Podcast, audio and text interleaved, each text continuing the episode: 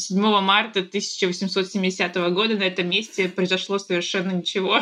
Корвалол, валерьянка, и какая была паника. Я оставляю судно, вы помогать? И собачку, всем по собачке. Нашли только журналы, которые были посвящены группе Абба, Джона Траволта, также книги, альбомы Род Стюарт и на вершине популярности современной музыки. Чао, какао!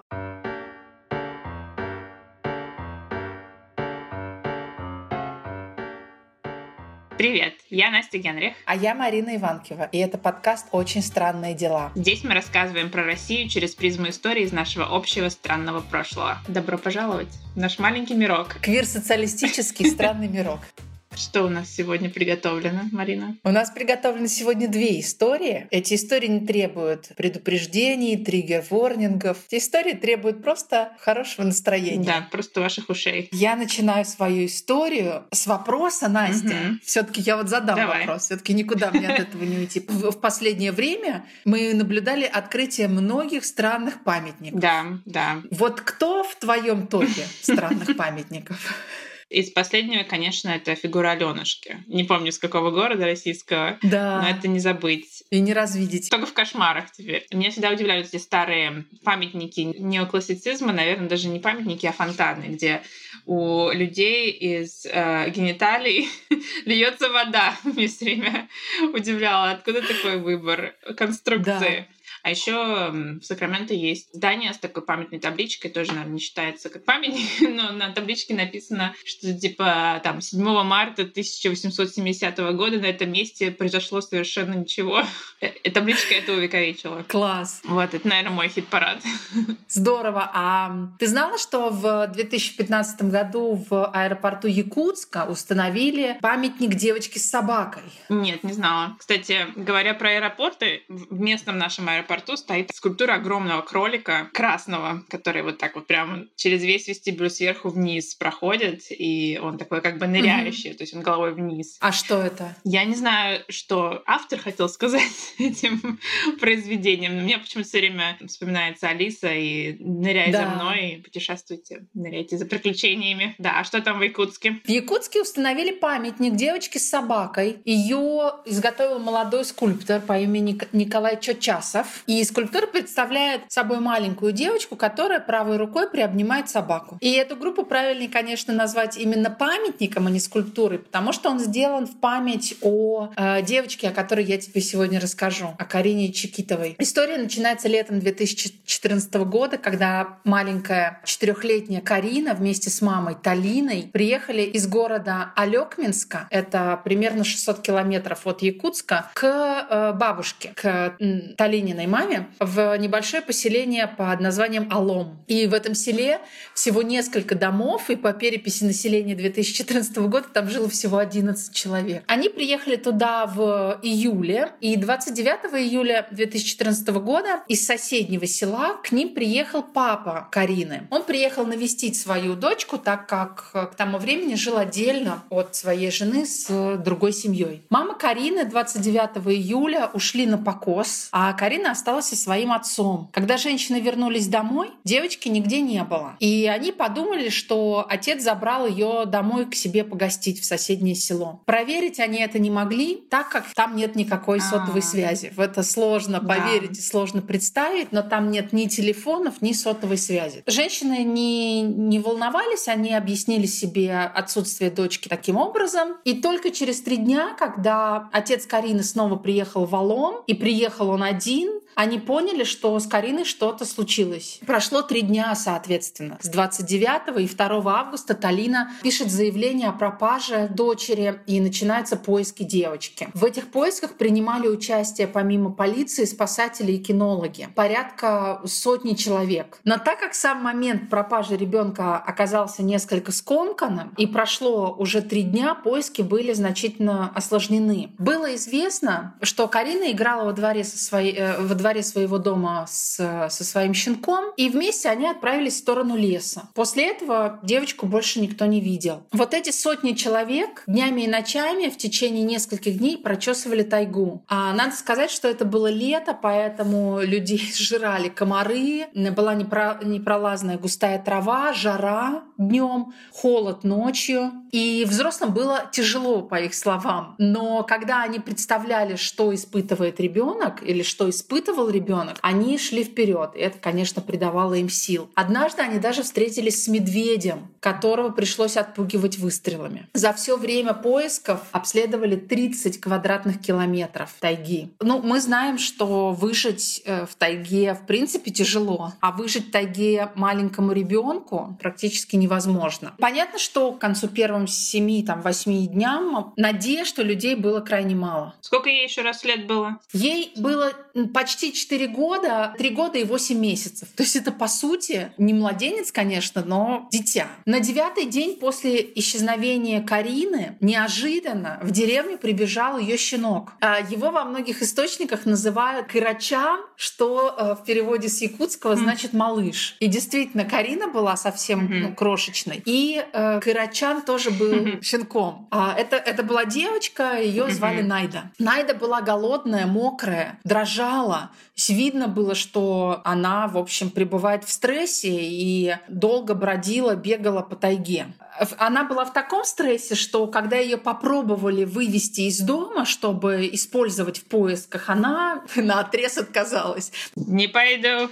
И, в общем, вытащить ее из дома было невозможно. Поэтому решили использовать другую собаку. Спасатели пустили в направлении, из которого пришел Кырачан Найда, служебную собаку. Собака взяла след, и только через 3 дня на 12-й день исчезновения спасатели набрели на Карину. Вот как вспоминает тот момент волонтер Артём Борисов, который первый увидел девочку. Она сидела в зарослях камыша и молчала. Я ведь ее даже не заметил. Она сама меня увидела и протянула ручки. Я подхватил ее, она была такая маленькая, легкая, как пушинка. Ноги, руки и лицо искусаны до крови. Перепуганная до смерти, без обуви, сандалии давно потеряла. И сразу попросила попить, сказала, что хочет кушать. И заплакала. Я и сам, если честно, едва слезы сдержал. За 12 дней блужданий по лесу Карина потеряла треть своего веса. Она выдержала серьезный психологический стресс. Ее здоровьем занялся Национальный центр медицины Якутии. И медики тогда сообщали, что пока она не может ходить, она не в состоянии подняться на ноги, так как у нее сильно натерты ноги. А кроме того, питание ее первое время должно было быть очень диетическим, строго, да, дробным, поскольку после такого периода голодания обильная еда могла привести к плохим последствиям. Впрочем, как тогда писали СМИ, Карина нормально общается, разговаривает, отвечает на вопросы и даже улыбается. То есть, несмотря на вот этот тяжелый психологический стресс, она каким-то образом с ним справилась. После пребывания в медицинском центре Карина вместе с мамой отправилась в санаторий на оздоровительное лечение. История выживания Карины тогда облетела все мировые СМИ. Случай, действительно был уникальный, и ее окрестили маленькой якутской Маугли. И, наверное, эта популярность сыграла свою роль в дальнейшей судьбе девочки. Сначала ей заинтересовалась журналистка Виктория Габышева. Она написала книгу «Карина. 12 дней в тайге». Затем эту книгу прочитала генеральный директор и председатель Якутского фондового центра Альбина Черепанова. Этот фонд занимался инвестициями и ценными бумагами вообще-то. Она вышла на редакцию и узнала, что Карина с мамой гостят в Якутске по счастливому стечению обстоятельств. И тогда Альбина Черепанова подумала, какие перспективы ждут эту девочку. И вот что она говорит в интервью. «Я приехала к ним, они как раз гостили в Якутске у Виктории Габышевой, и сказала, Никуда вы не поедете. И Талина меня послушала. Это был 2016 год. Карина в то время была очень стеснительной, замкнутой, по-русски не разговаривала, только несколько слов знала. Но при этом была гибкой и фотогеничной. Мы пошли с ней в Якутский хореографический колледж имени Посельских, и она прошла профессиональный кастинг, хотя там уже закончился набор. Так девочка осталась в городе. Ее разместили в общежитии при колледже, а мама вскоре уехала в Олёкминск, вышла замуж, и затем у Карины родился брат. Вот так сложилась ее история после исчезновения. Ее история будоражила и занимала умы так называемых экспертов по выживанию, которые долго спорили, гадали и пытались найти объяснение, как ей удалось выжить. Вот что удалось найти на одном из сайтов, где были эти обсуждения. Дети не так остро ощущают опасность. Взрослые в таких ситуациях начинают паниковать, накручивать себя. Все заканчивается плачевно. У детей все по-другому. Они интуитивно выбирают места, где можно спрятаться ночью. Плюс, конечно, тот факт, что с девочкой была собака. Она согревала ее ночью, возможно, отпугивала диких зверей. Карина питалась одними ягодами. Взрослым на таком рационе 12 дней не протянуть. И они, конечно, все согласны с тем, что случай ее уникальный. В Якутии многие уверены, что Карину спасли духи тайги. Помнишь, когда мы смотрели фильм «Перевал Дятлова», мы обсуждали вот эту составляющую, веру, такую языческую, в духов. Действительно, многие там считают, что в ее счастливом выживании сыграли роль какие-то сверхъестественные начала, которые ее оберегали. Сама Карина после того, как ее нашли, сказала следующее: «Мой щенок меня спасал. Мне было очень страшно, но мы с ней ложились спать, и я ее обнимала. Вместе нам было тепло, а кушать было нечего. Воду пили». Сейчас Карина учится в Якутской балетной школе имени Посельских, куда она поступила. А в конце 2020 года, когда у нее брали интервью, и это, кстати, последняя новость, которую мне удалось найти о ней, она сказала: «Скучаю по маме, по братику и по собаке Найде, но ее я не увижу в этот раз. Она осталась волями, а зимой туда никак не попасть». И на этом заканчивается моя история про Карину Чикитову и Найду. И лично я верю, что, конечно, значительную роль в спасении и в выживании сыграла действительно собака, которая ее грела, утешала и вообще была компаньоном и, в общем-то, тоже потерявшимся. Да, я только хотела сказать, что когда ты теряешься с собакой, ты все-таки не один остаешься, да, ты все-таки с каким-то партнером, и, наверное, это помогает. Слушай, то есть она после самого возвращения, когда ей было около 4 лет, она немного, рассказала, но потом, вспоминая, она уже давала какие-то детали. Или она не помнит вообще ничего после? Она, а что она может рассказать? Да, вот мы ушли, мы потерялись, и потом вот что? Мы там с Найдой, засыпали, ели ягоды, пили воду, спали. Но тут надо учитывать действительно тот факт, что она не говорила по-русски. Интервью у нее, если и брали, то на родном языке. Поскольку она сама действительно такая очень стеснительная девочка, и она даже в последующих интервью говорила, что она не любит фотографироваться и вообще не понимает, почему к ней такой интерес. И я думаю, что родители тоже ее оберегали в этом смысле, потому что вспоминать это и ретравмироваться. Поэтому информация о том, что там действительно с ней было, очень мало. Справедливо ли сравнивать с Маугли, который жил в джунглях вроде бы там с самого детства, и девочки, которая не приспособлена была для такой жизни, но выжила, тем не менее. Да, я думаю, что это такой пиар. Она такая больше участник последнего героя, чем Маугли. Но девочка, если ты посмотришь на фотографии, она очень симпатичная и славная. И, кстати, всякий раз, когда она куда-то путешествует и приезжает в аэропорт, она всегда подходит к своему памятнику и обнимает эту собаку. Есть очень трогательная фотография, где она эту Найду обнимает. Правда, такие маленькие обе. Скажи, а ты когда-нибудь терялась? То, что я сама помню, нет. Может быть, если спросить мою маму, может быть, были какие-то случаи. Я больше любила сама от людей спрятаться от всех, чтобы меня искали. У меня, очевидно, были проблемы с получением внимания. Мне нужно было привлекать к себе очень много внимания. И я помню, несколько раз я там пряталась, за холодильником. А мы жили в большой коммунальной квартире. Просто пряталась и так сидела тихо-тихо, пока не слышала, родители начинали. А где Настя?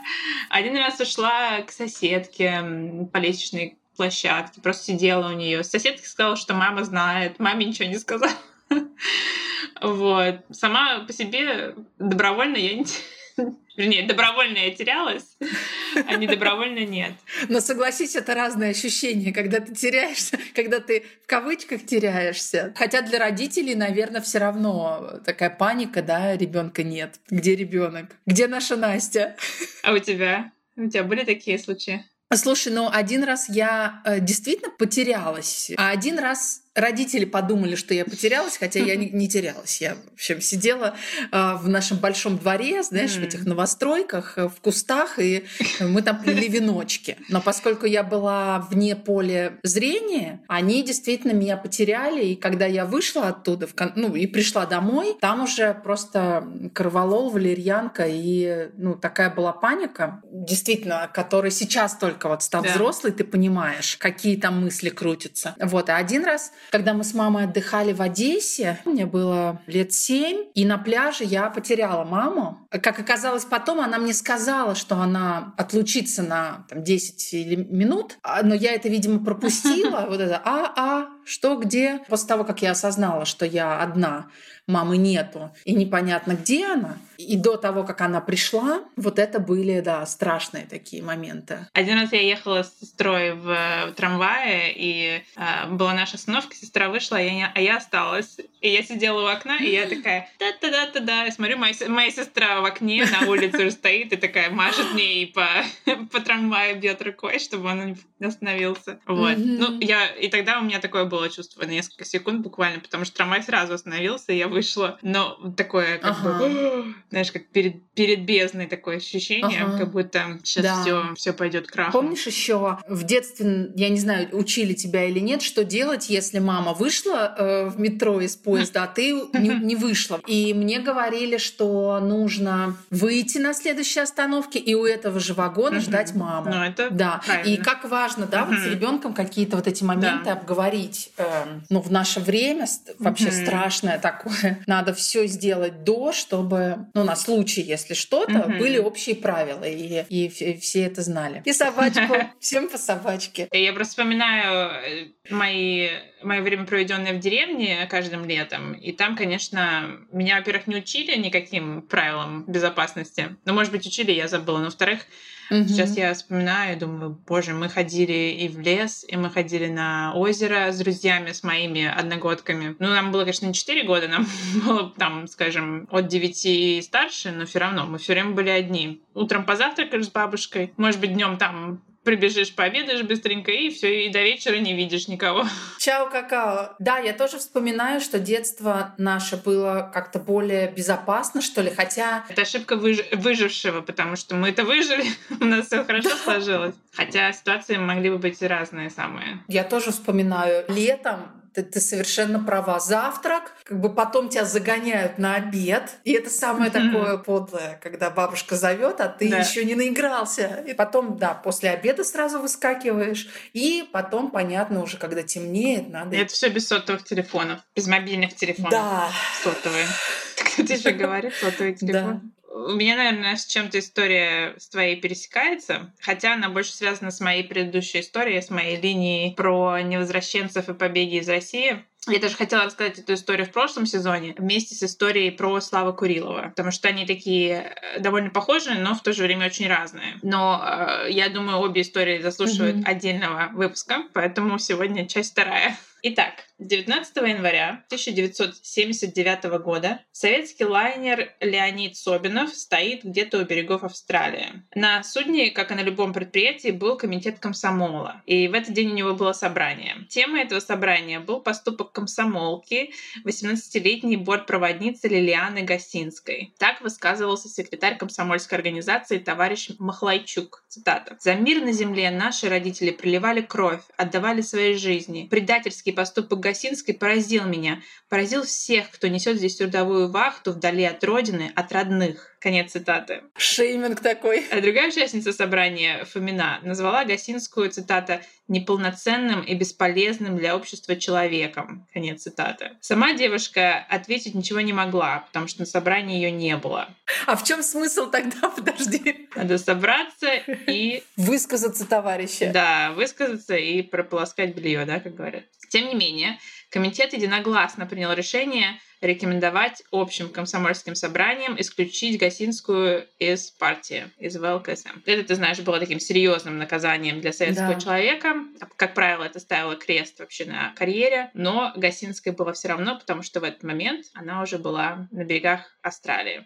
Тем не менее, родилась она в 60-м году в городе Ворошиловске, это в Украине. В детстве и подростковом возрасте Лена занималась гимнастикой, танцами, пантомимой, любила английский язык, любила книги на морскую тематику. В школе она училась средненько и мечтала об поступлении на иностранную филологию. Но из-за ее оценок они были не очень высокие, ей пришлось забыть об университете. И подруга ее в качестве компромисса посоветовала ей поступить на бортпроводницу в Одесское училище, что она и сделала, потому что так она могла бы продолжать учить язык и, возможно, даже использовать его в работе. По окончании училища Лилиана получила допуск к работе на судах загранплавания и по распределению была направлена в Черноморское пароходство для работы на пассажирских лайнерах. Надо сказать, что всех выпускников училища, которые хотели работать на зарубежных рейсах, очень тщательно проверяли. То есть, если находили даже самый маленький компромат, любой там, если были родственники за границей, какие-то антисоветчики, то за рубеж уже не пускали. Но политикой Лилиана не интересовалась, иностранное радио не слушала, власть не критиковала, и родственников у нее тоже не было за границей, поэтому она спокойно получила разрешение, хотя многим из ее одногруппниц отказали. Первым зарубежным рейсом Лилианы был вояж Великобритания-Австралия. Океания на корабле Леонид Собинов. 1 октября 1978 года он отправился из Одессы в Саутгемптон. И если ты сейчас себя спрашиваешь, как это так, советские люди плавали в Великобританию, спокойно. А я спрашиваю. То я тебя разочарую. Британская турфирма брала в аренду советское судно со всем их экипажем, чтобы перевозить иностранцев, жителей кап-стран по всему миру. То есть там советских пассажиров не было, экипаж был советский, да, судно советское, пассажиры были иностранцы. И по такой схеме, кстати, работало много советских лайнеров. Когда Леонид Собинов принял пассажиров в Англии, Гасинскую назначили лифтершей. Если верить документам, работала она не так, чтобы очень прилежно, могла опоздать утром на работу, могла днем там пойти поспать. Но больше всего руководство раздражали ее контакты с иностранцами-пассажирами. Естественно, на советских лайнерах это было под запретом, это такое было совершенно... Табу, да. Лилиане делали замечания, но она отвечала, что она всего лишь практикует свой английский язык и продолжала общаться в том же духе. То есть страсть к филологии у нее. Да, была. Исключительно. Страсть к языкам. В конце концов, ее стали переводить на другие должности, чтобы сократить контакт с иностранцами. Последняя ее должность была уборка кают экипажа. Но это тоже ее не останавливало. Например, у нее даже был такой скандал с одним англичанином. Сначала Лилиана ходила в его каюту, а потом мужчина заявил, что у него пропали вещи и деньги, и подозрение пало на нее, хотя она все отрицала. По словам членов экипажа и пассажиров, они часто слышали от Гасинской антисоветские высказывания, например, про то, что она не любит русских, или то, что мечтает жить в Польше с якобы дальними родственниками. И люди стали уже прямым текстом спрашивать у Лилианы, не планирует ли она бегство. Та, конечно, все отрицала, говорила, что не сможет бросить родителей, и вообще английский она плохо знает. Хотя иностранцы, с которыми она общалась, утверждали обратное. Якобы однажды она разговорилась в баре с пассажиром по имени Боб, и на плохом английском якобы сказала ему: «Я оставляю судно, вы помогать?» Боб помогать не решился, и, по его же словам, несколькими днями позже он услышал похожую историю от уже другого пассажира. То есть она общалась с пассажирами на эту тему. Капитан корабля, в конце концов, уже решил, что надо что-то делать, и 6 декабря он отправил руководству Черноморского пароходства радиограмму. В ней он просил разрешения на списание Лилианы с Леонида Собинова и отправку ее домой. То есть ее увольняли среди рейса и прорыли домой. Ее должны были передать на другое советское судно, которое будет проходить рядом и обратно в СССР, но судов поблизости не было, и это все как бы застопорилось. В это время, пока ждали судно, Лилиану лишили права сходить на берег в портах. А перед Сиднеем Леонид Собинов останавливался в другом австралийском порту, Фримантл, и помощник капитана, вопреки решению своего руководителя, отпустил Лилиану в город с другими членами экипажа. Однако вскоре старшая группа привел девушку обратно, потому что она пыталась оторваться от группы. А вечером 14 января, то есть уже они в рейсе около 3 месяцев, была большая вечеринка для экипажа. Лилиана сказала, что у нее болит голова, и осталась в каюте. На вечеринку не пошла. Пока все были на вечеринке, Лилиана встала на кровать, дотянулась до иллюминатора и выпрыгнула через него в воду. Из вещей на ней был купальник и кольцо на пальце. Все вещи она оставила в каюте, чтобы ее исчезновение не замечали как можно дольше. Выпрыгнув из окна, она плыла около 40 минут. Остроты добавляла еще одна деталь. В заливе якобы водились белые акулы, хотя мы не знаем, знала ли Лилиана об этом или нет. В полночь этого же дня, почти без сознания, Гасинскую нашли на берегу пригорода Сиднея. Она была с кровавыми ранами, она порезала ноги и тело, выходя на берег. Человек, который нашел ее, фотограф местного университета Билл Грин, ну, сказал, что она была в таком очень печальном положении. Билл Грин, кстати, гулял с собакой в это время. Он потом вспоминал: когда я подошел к ней, она провела руками по телу и спросила на ломаном английском: «Есть ли у вас одежда?». Билл привез Лилиану домой, и на следующий день она уже общалась с австралийскими чиновниками, официально попросив политическое убежище. Австралийские власти заявили, что оснований для предоставления Гасинской политического убежища нету, потому что она не диссидент. И вместо этого ей дали статус беженки. Это вызвало неоднозначную реакцию в Австралии, такой даже небольшой... протест? Ну да, небольшой протест. Потому что в это же время происходила война в Вьетнаме. Многие люди, которые подавали на статус беженства из Вьетнама, им в статусе отказывали. Люди, которые возмущались, указывали на то, что в отличие от Лилианы, им угрожала реальная опасность. Но Лилиана была молодой привлекательной девушкой и получила статус очень быстро. По этим же причинам Лилиана, конечно, понравилась журналистам, которые начали ее просто осаждать после ее побега. Через несколько дней почти все австралийские газеты вышли вот с такими заголовками: «Я убью себя, если они попытаются отправить меня домой». Или «Девушка в бикини сбежала с красного круизного судна». «Русская беглянка. Почему я рисковала своей жизнью?» «Добро пожаловать, Лилиан». Она давала много интервью, и в интервью рассказывала о своей ненависти к коммунизму, который был построен на лжи и пропаганде. Она говорила, что давно уже задумывала побег, с 14 лет думала об этом, и что Австралия ей приглянулась по фотографиям в журнале. Многие указывают на то, что все это было такое немножко натянутое высказывание. Может быть, она говорила то, что от нее хотели услышать. Она действительно была идеальной героиней для прессы, плюс, холодная война была в самом разгаре, это всегда была горячая такая точка, и получить вот такую историю, это была настоящая золотая жила для австралийской прессы. Ну и, конечно, сопровождали все эти репортажи фотографии Лилианы в красном купальнике бикини, в том самом, в котором она сбежала с круизного лайнера. И как раз таким образом ее и запомнили в Австралии, и даже она получила определенную известность во всем мире, и ее теперь знают как девушку в красном бикини. Если ты погуглишь на английском «The girl in the red bikini», тоже, скорее всего, статьи будут про Лилиану. А в это время на корабле обнаруживают ее пропажу. В 9 утра на лайнере объявили тревогу и собрали весь экипаж. И никто не знал, что с ней произошло, но все как бы склонялись к мысли о том, что она бежала. Вскоре о Гасинской знали и консул СССР в Сиднее, и посол в Канберре. Члены экипажа и закрепленные за лайнером работникам КГБ объездили район порта. Они пытались найти Лилиану, но безуспешно. И уже вечером 15 января судно покинуло порт и отправилось дальше в Мельбурн. По возвращению корабля в Одессу 30 июня против Лилианы управление КГБ возбудило уголовное дело.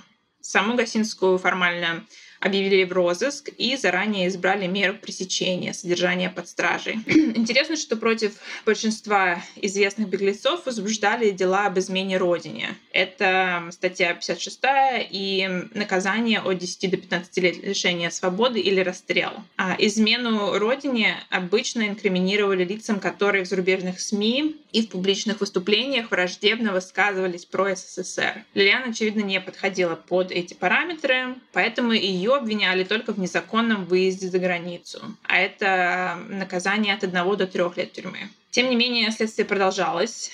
Следователи допросили свидетелей с лайнера, обыскали каюту Гасинской, обыскали родителей, но ничего особенного не нашли. Среди вещей, которые остались в каюте Гасинской, было несколько журналов и книг на английском языке. Их изучали, чтобы понять, было ли бегство политическим, да?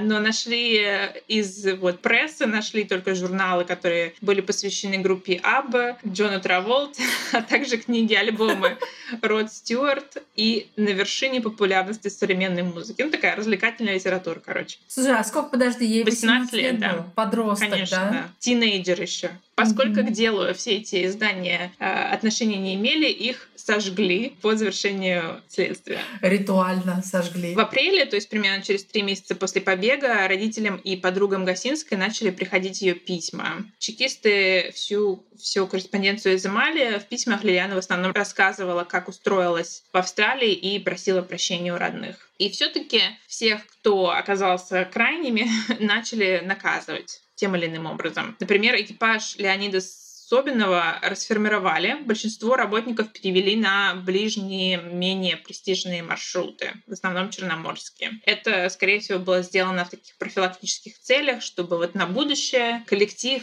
смотрел за своими, да, и был более ответственным. В Одесское училище, где училась Лилиана, тоже приехала областная комиссия и стала разбираться, как там обстоит дело с политическим воспитанием. Раисе Гольдвард, мастеру группы, где училась Лилиана, выписали строгое взыскание за то, что не смогла, цитата, «своевременно распознать черты характера Гасинской и установить ее истинное лицо и аморальный образ жизни». Рассматривалась также версия, что Лилиане помогли сбежать, что это была не ее идея, а кто-то ей помог. По этой версии никакого 40-минутного заплыва не было, потому что Леонид Собинов в тот вечер не был на рейде в море и якобы стоял пришвартованный у причала.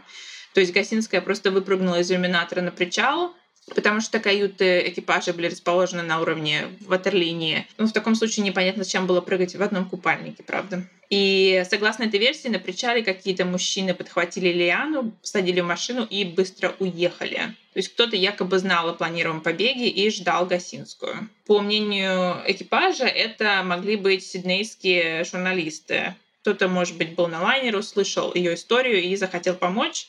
Ну и так, и в корыстных целях тоже помочь, того, что это была бы сенсация. Но доказательств этой версии особо нету. Из материалов дела мы тоже не знаем, где именно находился теплоход во время ее побега. А в пользу этой версии говорит тот факт, что некоторое время Лилиана жила в доме журналиста Daily Mirror Джона Уэллса. И именно это издание первым узнало о побеге. Уэллс при этом стал ее официальным опекуном. В 1980 году, то есть через год, Гасинскую официально лишают советского гражданства. И еще через несколько лет, по истечении 5-летнего срока давности, дело закрывают. Финальный вывод следствия о бегстве из каюты гласил, цитата, «Мотивы, побудившие Гасинскую незаконно выехать за границу, были ее политическая наивность, легкомыслие, моральное падение, стремление к красивой жизни и нежелание при этом работать». Тунеядка. А Лилиана первые несколько месяцев после побега ходила на курсы английского, потом поступила в школу моделей. Пресса ее не оставляла, и она стала довольно популярной героиней австралийских таблоидов. Например, ходили слухи, что что фотограф Daily Mirror стал ее любовником и бросил жену с 3 детьми. В 1979 году, в том же году, когда она бежала, журнал для мужчин Penthouse, помнишь, такой был, начал выходить в Австралии. И для первого самого номера решили пригласить Лилиану, потому что им казалось, такой был хороший первый выпуск. И Лилиана согласилась, снялась для этого журнала. На обложке она сидит спиной к нам, только в небольших трусах. И обложка гласит: «Лилиан, девушка в красном бикини, без бикини». Как да. Остроумно. За фотографию, за фотосессию Гасинская получила $15 тысяч. Это тогдашняя средняя зарплата австралийца за 1,5 года. В последующие годы Лилиана работала танцовщицей в ночном клубе. Несколько лет она была в браке с бизнесменом Яном Хайсоном и даже пыталась начать собственный бизнес по производству косметики. Помимо этого она снималась в австралийских сериалах «The Young Doctors» и «Arcade».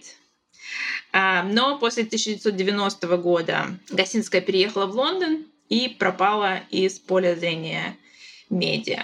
То есть ее концы уходят в Великобританию. Сейчас о ней известно только то, что она растит сыновей и перевезла из Украины к себе родителей. И на этом заканчивается история Лилианы Гасинской, девушки в красном бикини. Всегда с тобой истории про Маугли из тайги и девушки в красном бикини. Как медиа вообще, да, решает судьбы? Да, девушки с обложки. Класс, ну я вообще посмотрела, она такая красивая, эффектная женщина. Да, очень красивая, фотогеничная, молодая.